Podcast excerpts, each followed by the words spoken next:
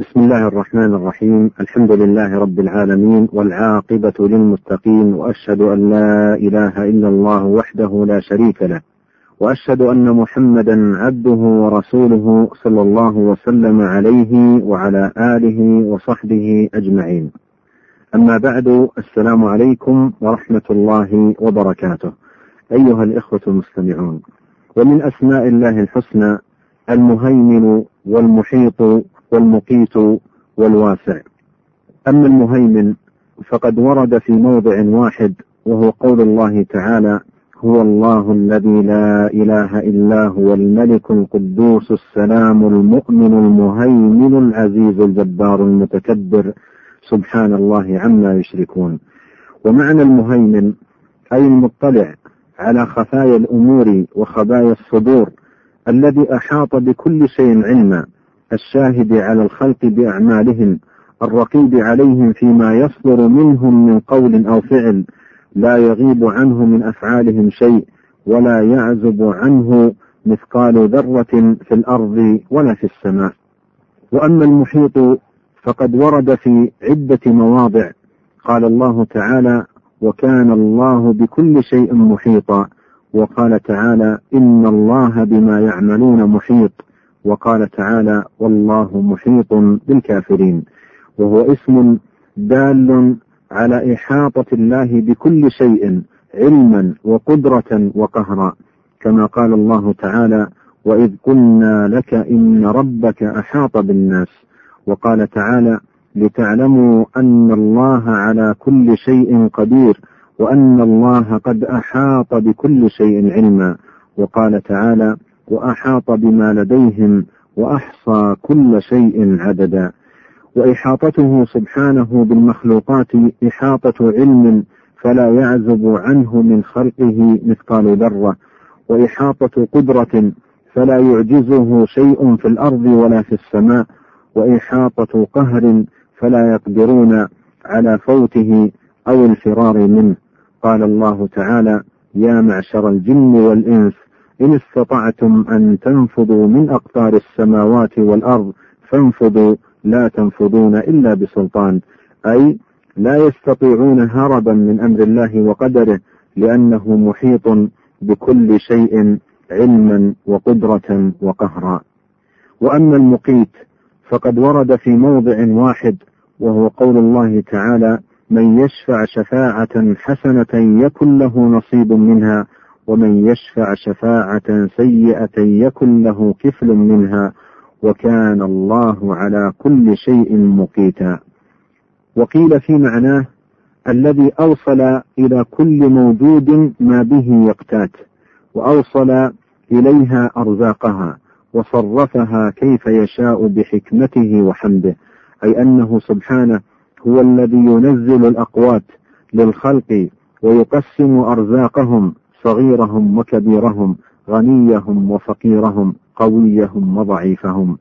قال الله تعالى وما من دابة في الأرض إلا على الله رزقها ويعلم مستقرها ومستودعها كل في كتاب مبين. وكل هذه الأرزاق والأقوات قدرها سبحانه عند خلقه للأرض.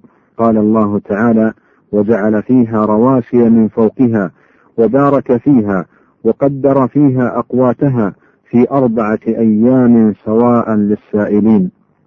أي قدر فيها ما يحتاجه أهلها من الأرزاق والأماكن والأماكن التي تزرع وتغرس وما يصلح لمعاشهم من التجارات والأشجار والمنافع.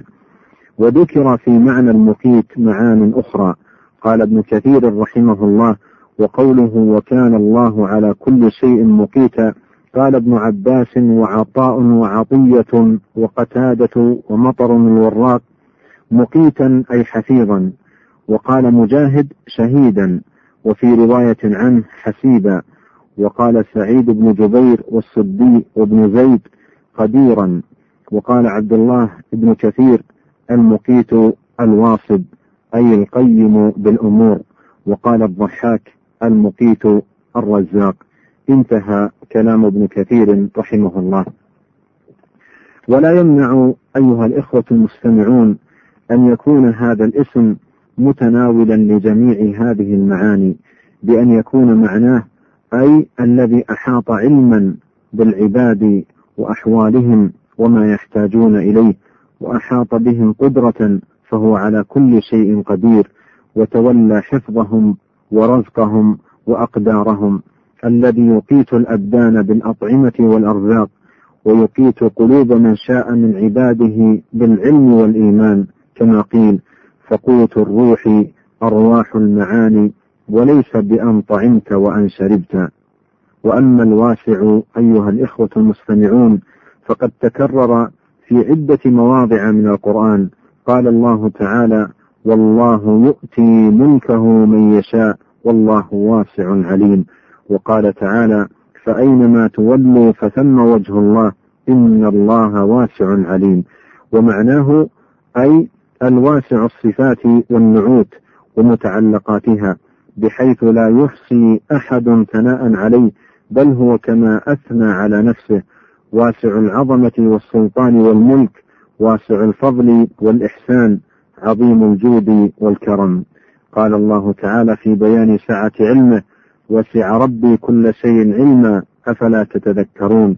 وقال إنما إلهكم الله الذي لا إله إلا هو وسع كل شيء علما. وقال في بيان سعة رحمته ورحمتي وسعت كل شيء. وقال تعالى ربنا وسعت كل شيء رحمة وعلما. وقال تعالى فإن كذبوك فقل ربكم ذو رحمة واسعة. ولا يرد بأسه عن القوم المجرمين. وقال تعالى في بيان سعة رزقه وإن يتفرقا يغني الله كلا من سعته وكان الله واسعا حكيما.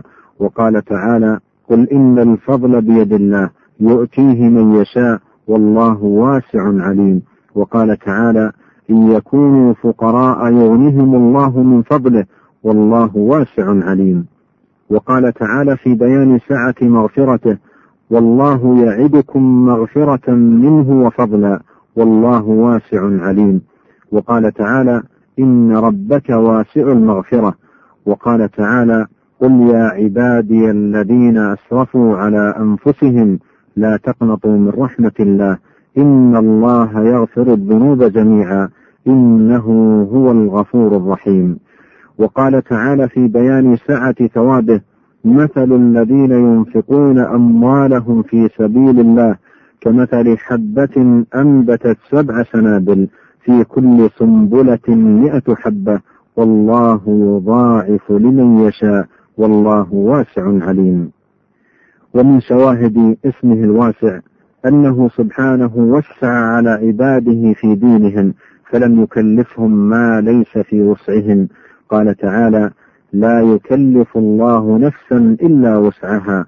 وقال تعالى يريد الله بكم اليسر ولا يريد بكم العسر. وقال تعالى يريد الله أن يخفف عنكم وخلق الإنسان ضعيفا. فلله الحمد على ما من ويسر حمدا كثيرا طيبا مباركا فيه كما يحب ربنا ويرضى. وبهذا معاشر الإخوة تنتهي هذه الحلقة وإلى لقاء آخر في حلقة قادمة إن شاء الله. والسلام عليكم ورحمة الله وبركاته.